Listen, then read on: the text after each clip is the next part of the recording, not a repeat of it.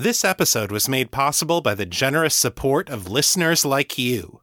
For more information, please visit patreon.com slash author Chris Lester. I strive to make this podcast a safe and inclusive place for my listeners. If I've missed any content warnings, please let me know. Content warnings for this episode include strong language, mature themes, alcohol and drug use, erotic dancing, corruption and mind alteration, and gender essentialism, including characters expressing stereotyped attitudes about gender roles and sexual behavior. The views of the characters do not reflect the views of the author. You're listening to The Raven and the Writing Desk, the weekly podcast about the writings of Chris Lester and Liminal Corvid Press. This is episode 276. Hello, Metamorphs. Welcome back to The Raven and the Writing Desk. I'm your host, Chris Lester. You can learn more about me and my work at chrislester.org and metamorphcity.com. Each week, I share a piece of my fiction with you, available in audio for the first time anywhere. I'll also tell you the latest on my writing endeavors. More on that later in the show. But first, let's get to this week's story.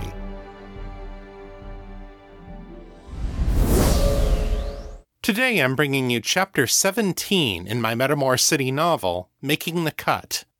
If you're new to the show, don't start here. Go back to episode 259 to hear this story from the beginning. The following recap will contain spoilers. Daniel Sharabi is conspiring with Ava Salindi to explore a radical life change. After giving away the money he earned from their Skyport mission, Daniel seems to be stuck with his life in the Psi Collective, where males with weak psionic talents have little status. Ava pointed out to Daniel that if he wants to increase his standing within the collective, the simplest way to do it would be to take the Curse of Metamor and become an androgyne. The androgyne curse gives a person the ability to change sex at will, but their dominant form is the opposite of their birth sex. So if Daniel takes the curse, he will be able to spend unlimited time as a woman without building up shifting stress. That means that he could get pregnant and bear children. And in the collective's mind, that's the single most valuable service that any Psi can perform. But taking the curse is permanent and irrevocable, and Daniel's not at all sure that he's ready to do something that drastic. So Ava arranged for a test run. She got Daniel a potion that will mimic the effects of the androgyne curse, but only temporarily. In last week's episode, he took the potion and transformed from a handsome, athletic man into a gorgeous, athletic woman. He put on clothes that Ava had provided him, a crimson dress perfect for a night on the town. Ava was highly approving of these changes and gave the name Danny to Daniel's feminine alter ego. Then she led Danny down to her skimmer, ready to show him a girl's night out.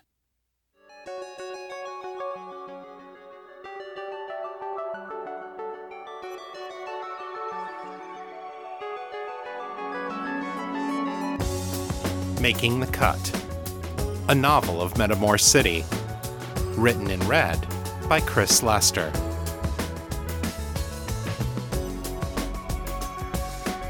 Chapter 17 The nightclub known as Parallax was already fairly crowded when Danny and Ava arrived an hour later, though a line had yet to form outside the door. The bouncer grinned at them appreciatively as he checked their ID cards, which made Danny blush. As a former Skyball captain, he was used to people staring at him, but it was different when it was a tall, muscular man who was actively admiring his cleavage. He wasn't angry at him, and he didn't feel threatened. He probably would have stared too in his place, and with his martial arts training, he was sure he could take him. But the simple fact that he was an object of male desire was going to take some getting used to. Better learn to deal with it, Danny, he told himself. If this is really going to be your ticket into a breeding cell, you're going to be getting a whole lot more than just admiring looks. Parallax was a mid scale club located on the second Skyway level in the downtown district of Metamor City. Danny had chosen it because it was owned by a telepath who had only loose ties to the collective. The club catered to both spookies and mundies, but the Psis they met here were more likely to be disaffected outsiders than full members of the hive. Danny felt more at home here than at the collective's all teep dance parties, and he couldn't have brought Ava to one of those anyway. Danny and Ava entrusted their purses to the employee at the bag and coat check. In exchange, they each received a drink card attached to a lanyard, which served both as a claim ticket and as a way to keep track of their bar tab. Slipping the lanyards around their necks, they threaded their way through the loose crowd of people chatting near the entrance and into the heart of the club. The room smelled of sweat and perfume, with faint accents of tobacco and cannabis from guests who had smuggled in cigs or cabs. Strobe lights and lasers flashed in the darkness. A faint haze emanated from hidden fog machines, giving form and substance to the multicolored beams of light that danced over the heads of the crowd. The club's powerful speakers thrummed with chagak, a style of music that was best described as the bastard child of Lutin tribal rhythms and electric instruments. People of all colors and species writhed and spun under the music's influence.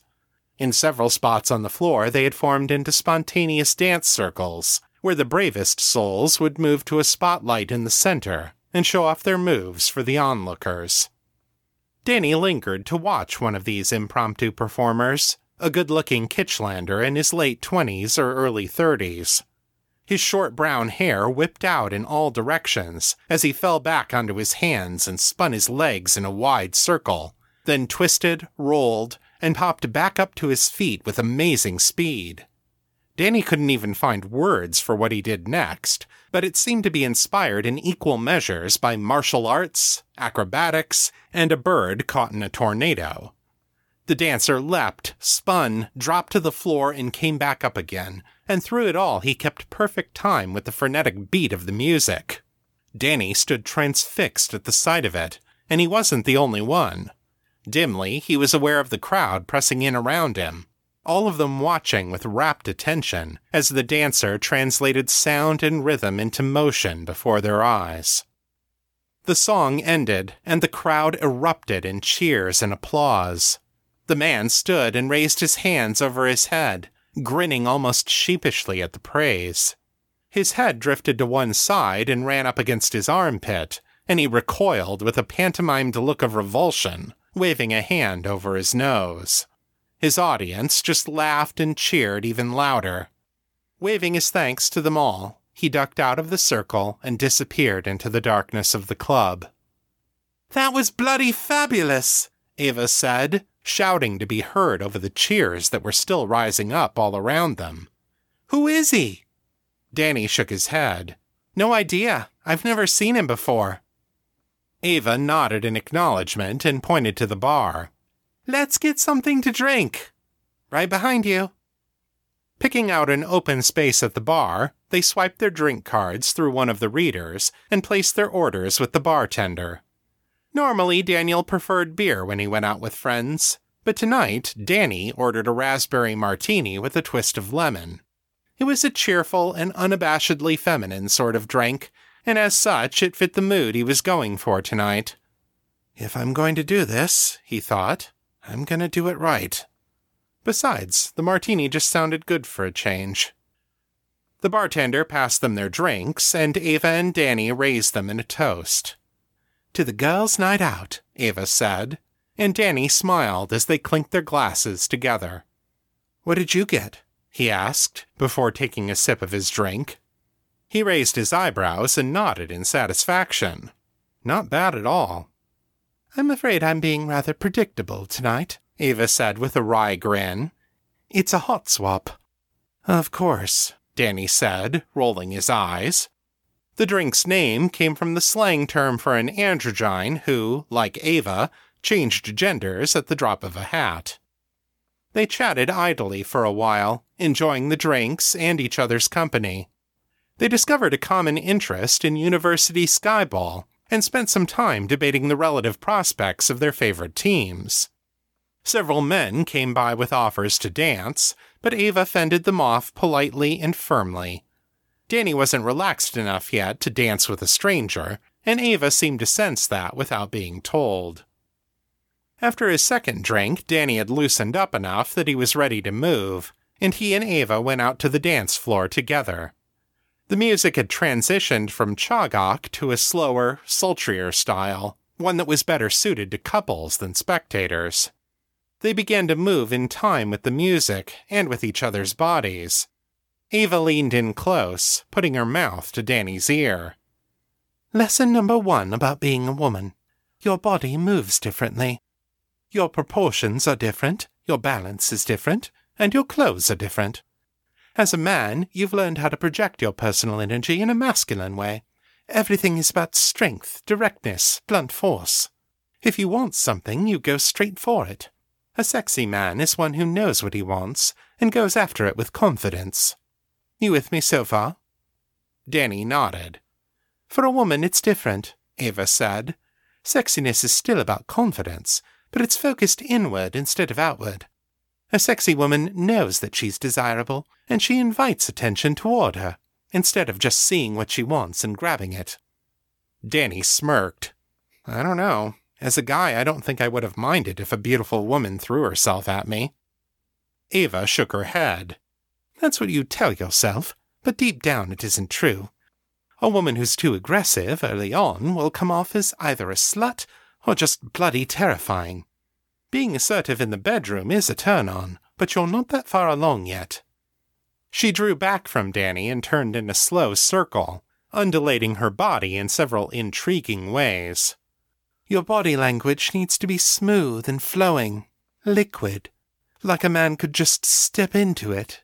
At this, she put a hand on Danny's shoulder and moved sinuously around him until she had pressed up against Danny on the opposite side.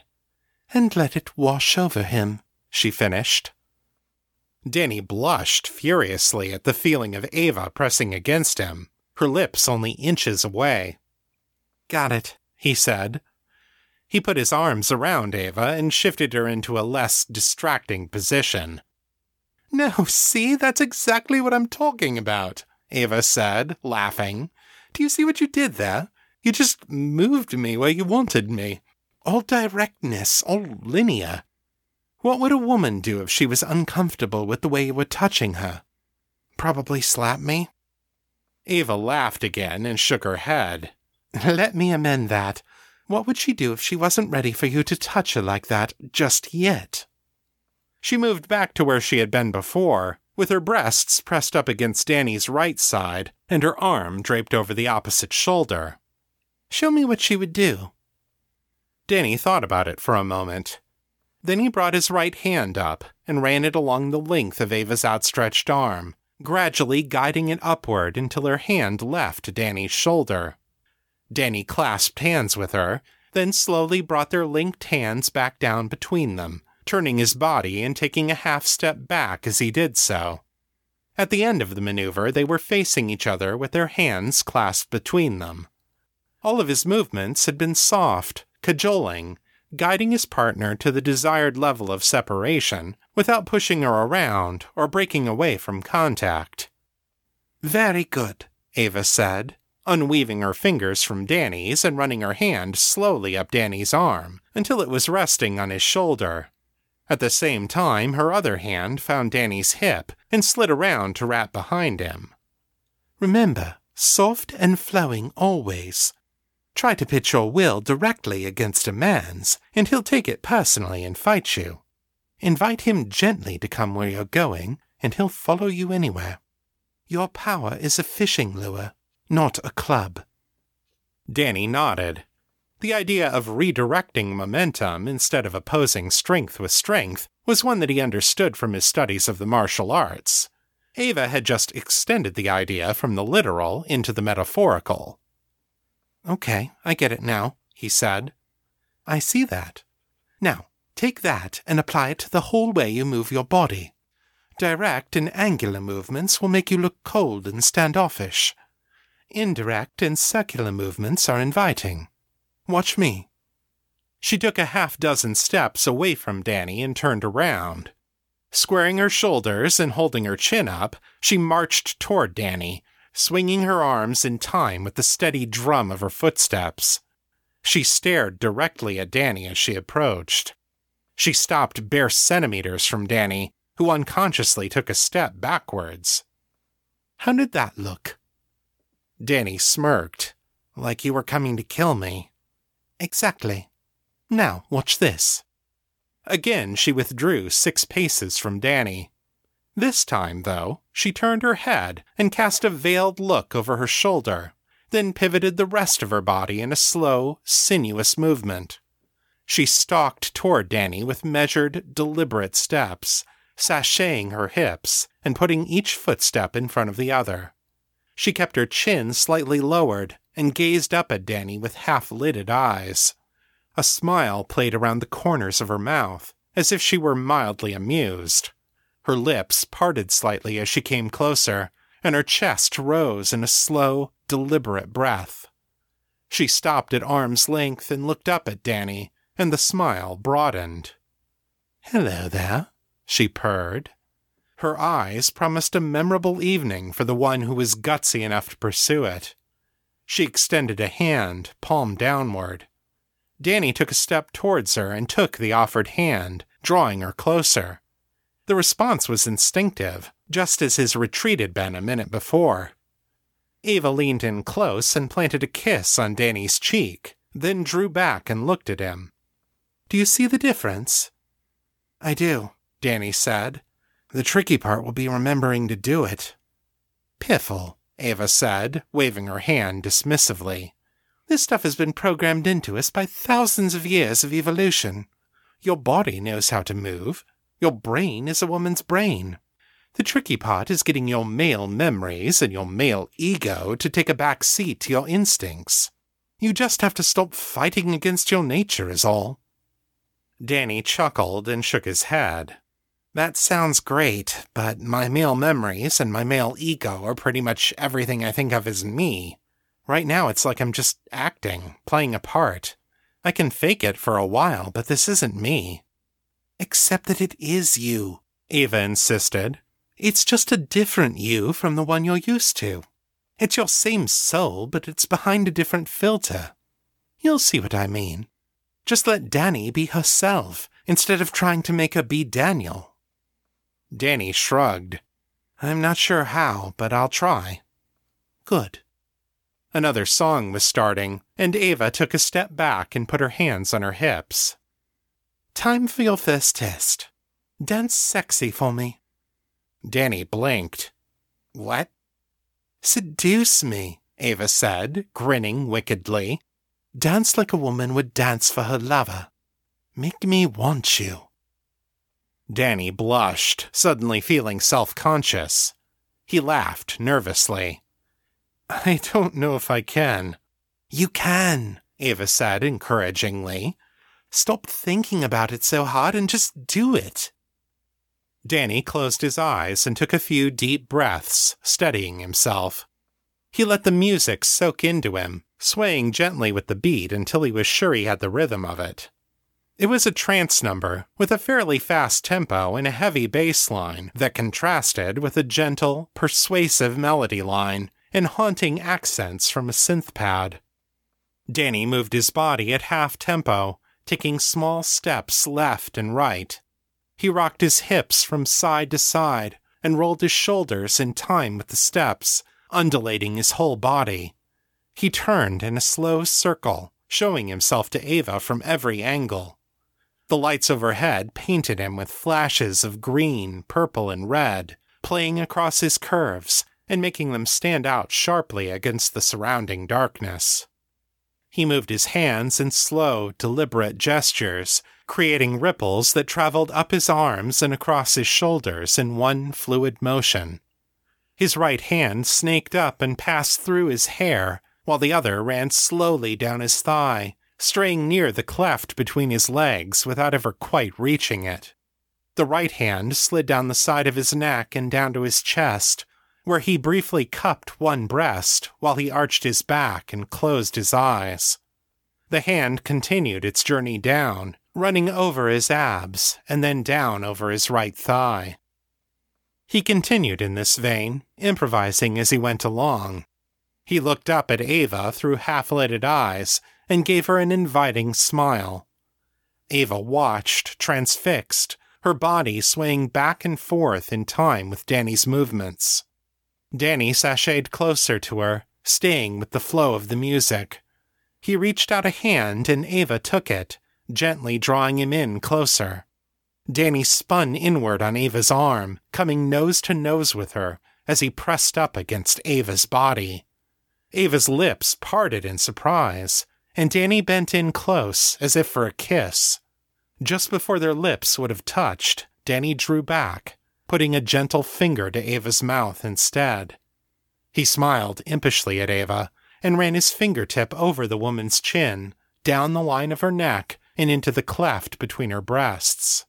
He hooked the fingertip under the neck of Ava's dress and gave it a little tug, enough to tease her without actually pulling anything loose.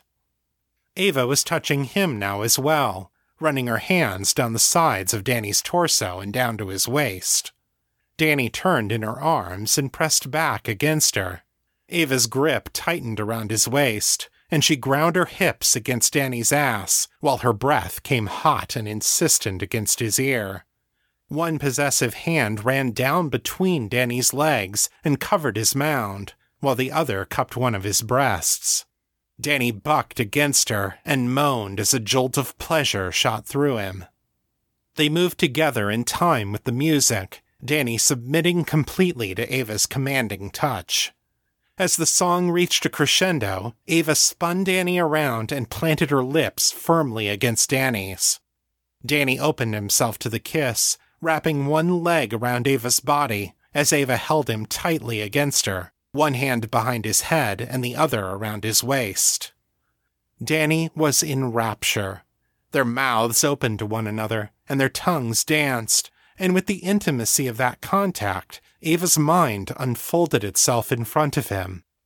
He felt Ava's ardent lust like a storm beneath her skin, and he wanted nothing more than to let the clouds open up and drown him. He sent his own emotions into the link, pouring into Ava the loneliness of the last year and a hunger that had gone unsated for far too long. Just to be touched like this, to be wanted by another in this way, it was like rain in the desert, and Danny could feel desire bursting into sudden, desperate bloom. Ava gasped against him and tightened her grip, surprise spilling over the rest of her emotions. Oh, gods, she thought, her words echoing through the link as clearly as if she had spoken them. What is this? Is this you? Danny put his arms around Ava's neck and kissed her again, hard. Yes, he sent back urgently. Yes, it's me, Ava. I can feel how much you want this, how much you want me. Can you feel me inside you, Ava? Ava moaned against him, but Danny was vaguely aware of a new thread of uncertainty in her thoughts. But what? I thought you couldn't. I'm tired of denying myself. It's like you said, Ava. It's time for me to let go and Stop fighting against my nature. He wrapped a hand between Ava's legs from behind, sending his fingers questing upward. Ava writhed and shuddered under his touch. Danny, listen to me, she said, her voice coming out urgent and shaky. The thing about androgynes is. Oh God, that feels so good. Yes, Danny purred, moving his fingers higher. The thing is, Ava stammered, your sex drive is enhanced in your dominant form. You have to, oh, to be careful, or you'll start be- uh, behaving irrationally. Sounds like fun, Danny teased. Gods, Ava was so beautiful. He couldn't wait to get her somewhere that he could explore every centimeter of that spell sculpted body. A surge of fear shot through Ava but it was still mingled with lust and excitement. It just made Danny want her more. He planted soft kisses on Ava's neck. There, there, he sent. I won't hurt you. It'll be amazing, you'll see. I'm not a teep, Ava whispered. Danny wouldn't have even heard her if the words hadn't been reflected in her thoughts. Nobody's perfect. Danny felt Ava take a deep breath and focus her will, working past the haze of pleasure to form one forceful, coherent thought. Rebecca! Danny paused. A nagging twinge of uncertainty crept up in the back of his mind. What? Think of Rebecca, Ava hissed in her ear. She sounded desperate, like she was trying to convince herself as well as Danny. If if we do this, you'll be stuck in my head forever. You'll never get a chance to be with Rebecca again. That's what you really want, isn't it? Rebecca's image floated up before Danny's eyes. Becca. With difficulty, he withdrew his hand from underneath Ava's dress. They pulled back from their embrace and looked at each other, gripping each other's arms for support. Both of them were flushed and panting. Ava looked a little dazed, which matched how Danny felt. I. I guess I passed the test, Danny said, hesitantly. Ava let out a breathless laugh. Bloody hells, yes. Danny shook his head, trying to clear his thoughts. Thanks for snapping me out of it. If we'd done what we were about to do. Ava nodded. The gesture was exaggerated, and Danny realized that they were both at least a little drunk. Sorry, I should have warned you. Let's go sit down. They walked off the dance floor and found a small, half moon shaped booth in the back of the club, one of a dozen that ran along that part of the wall. The shadows were thicker here, and most of the other people using the booths were either making out or dosing up on drugs or liquor. Danny and Ava sat as far apart as the space permitted, facing each other over the small round table. Danny cleared his throat before speaking. So, I guess it's true what they say about androgynes. Partly, Ava admitted. Keep in mind, the curse was designed to turn Metamor's warriors into willing pleasure slaves. Our wizards managed to counter it, but not completely. The curse responds to your desires, the more feminine you make yourself, the harder it is to resist your instincts. You managed to resist, Danny said. I've been doing this a lot longer. I didn't realize how far I was pushing you, and the alcohol didn't help either. I'm sorry. Danny waved it off. Don't worry about it. No harm done. He smiled impishly. Besides, it was fun. You're a good kisser. Ava flushed. And you're amazingly good with your hands. I need a cab and I don't even smoke. I think they sell the smokeless ones at the bar, you know. Ava snorted. Feck, what's the point? Danny chuckled and looked out over the room. The place was packed now, and the dance floor was filled with a sea of bodies. A lot of them were making out at least as blatantly as Danny and Ava had been, which made him feel a little bit better. It had been fun, but he wouldn't have wanted to end up as the club's floor show on his first night as a woman. His eyes drifted over to the bar, where he spotted a man sitting in the shadows by himself. That struck him as odd. Parallax wasn't the sort of place that you went if you wanted a quiet drink alone. He looked up from his glass, almost as if he had felt Danny's eyes on him. Danny recognized him, and then he was even more surprised. I'm gonna go get us some water, he said, sliding out of his seat. You want anything else? Ava shook her head. Water sounds lovely, thank you. All right, be back in a few. Danny went over to the bar and slid into the seat next to the man, which was strangely empty in spite of the crowd. He caught the bartender's attention and ordered two bottles of water, then turned his attention to the man. Can I get you anything? he asked. The Chagok dancer looked surprised that Danny had spoken to him. What? Danny almost laughed. There I go again, taking the direct approach, he thought. Eva, you've got your work cut out for you. I asked if you would like a drink, he said. The man peered at Danny strangely for a moment, then shook his head, chuckling. No, thanks. I'm fine. Suit yourself. Danny cracked the cap on one of the water bottles and took a swig. That was some incredible dancing you did earlier. I can't believe I'm the first person to offer to buy you a drink. He smirked. Hells, I can't believe I'm the only one talking to you. The man shrugged uneasily. Sometimes the attention gets to me after a while. I've learned how to sort of fade into the background when I get tired of it. Danni looked at him closely. You a teep? He snorted. Yeah, barely. They rated me as a level one. Some days I can barely hear myself think. Danni groaned at the pun, and the man sketched a half bow, taking it as a compliment. I'm Jared Tamlin, he said, extending a hand. Danni took the hand and bowed over it, smiling. Danni Sharabi, he said. He didn't even have to think twice about the name.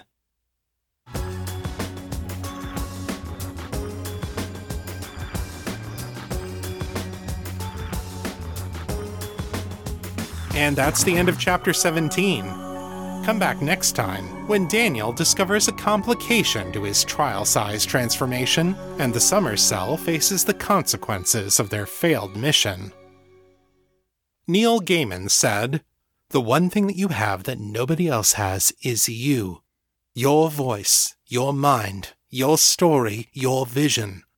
So write and draw and build and play and dance and live as only you can. So let's see how much of me I've brought to the page this week. It's time for the weekly writing report.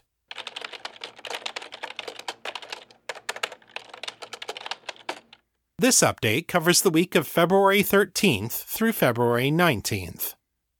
I wrote 4,801 words this week, over the course of 7.75 hours, for an average writing speed of 619 words per hour. As of Friday night, I've gone 306 days without breaking my chain. This week I continued working on Learning the Ropes, my Natasha prequel story. One of the challenging things about this piece was setting aside the Natasha that I've gotten to know during the novel, mature, sexually confident, and emotionally scarred, and thinking about who she would have been at age 18 before the experiences that made her who she is. How did she learn that she was attracted to women? What made her leave her homeland and join the Imperial Army? Who were the mentors and authority figures that helped to shape her? And how did she overcome her cultural barriers and learn to operate in Imperial society? There are a lot of things I could write about in this story, but I don't want it to get too long, it's supposed to be an appetizer, not a main course in its own right. For now, I'm following the story where it takes me, but there's a good chance I'll have to trim some of this out later to keep it at the size I want. Fortunately, any scenes I end up deleting can then be used as perks for the newsletter, so nothing will be truly wasted. Currently, the story is over 3,500 words. This is the last episode of Season 6 of The Raven and the Writing Desk. I'm writing this script in mid February, so I don't have the complete numbers for this season yet, but from where things stand right now, it's looking good. With two and a half months left, I've already logged over 180,000 words. That's a bigger word count than the entirety of seasons 3, 4, or 5. A big part of that is that I've been writing for longer sessions on the days I do write. By the end of January, I was averaging 822 words per day this season, the highest of any season so far. I completed an entire 130,000 word trilogy in season 6, and I'm on track to finish a couple more short stories in the same universe before the end of April. I'm not going to beat the word counts that I managed in seasons 1 and 2, both of which were over 230,000 words, but the last year has been a fabulous success from a writing standpoint. I'm excited to see what I can do next. This episode will air on May 2nd, 2021. For the next two Sundays after you hear this, I'm going to be on vacation with Mel and the dogs in Montana. I'll be back on May 23rd with the start of Season 7. See you then. If you'd like to share your thoughts about the show, send your feedback in text or audio to metamorcityfeedback at gmail.com. To leave a voicemail, dial area code 641 715 3900, then enter extension 255 082, followed by the pound sign. My Facebook is facebook.com slash author Chris Lester. The fan group is Fans of Metamor City on Facebook, and our Discord server is Metamor City. I'm there pretty often, so come say hi. If you like this show, please consider leaving a review at Apple Podcasts, Stitcher, or Podchaser.com. It really helps people find the show. That's all for this week. I'll be back next time with more fresh new fiction. Until then, keep it on the bright side. This is Chris Lester, signing out.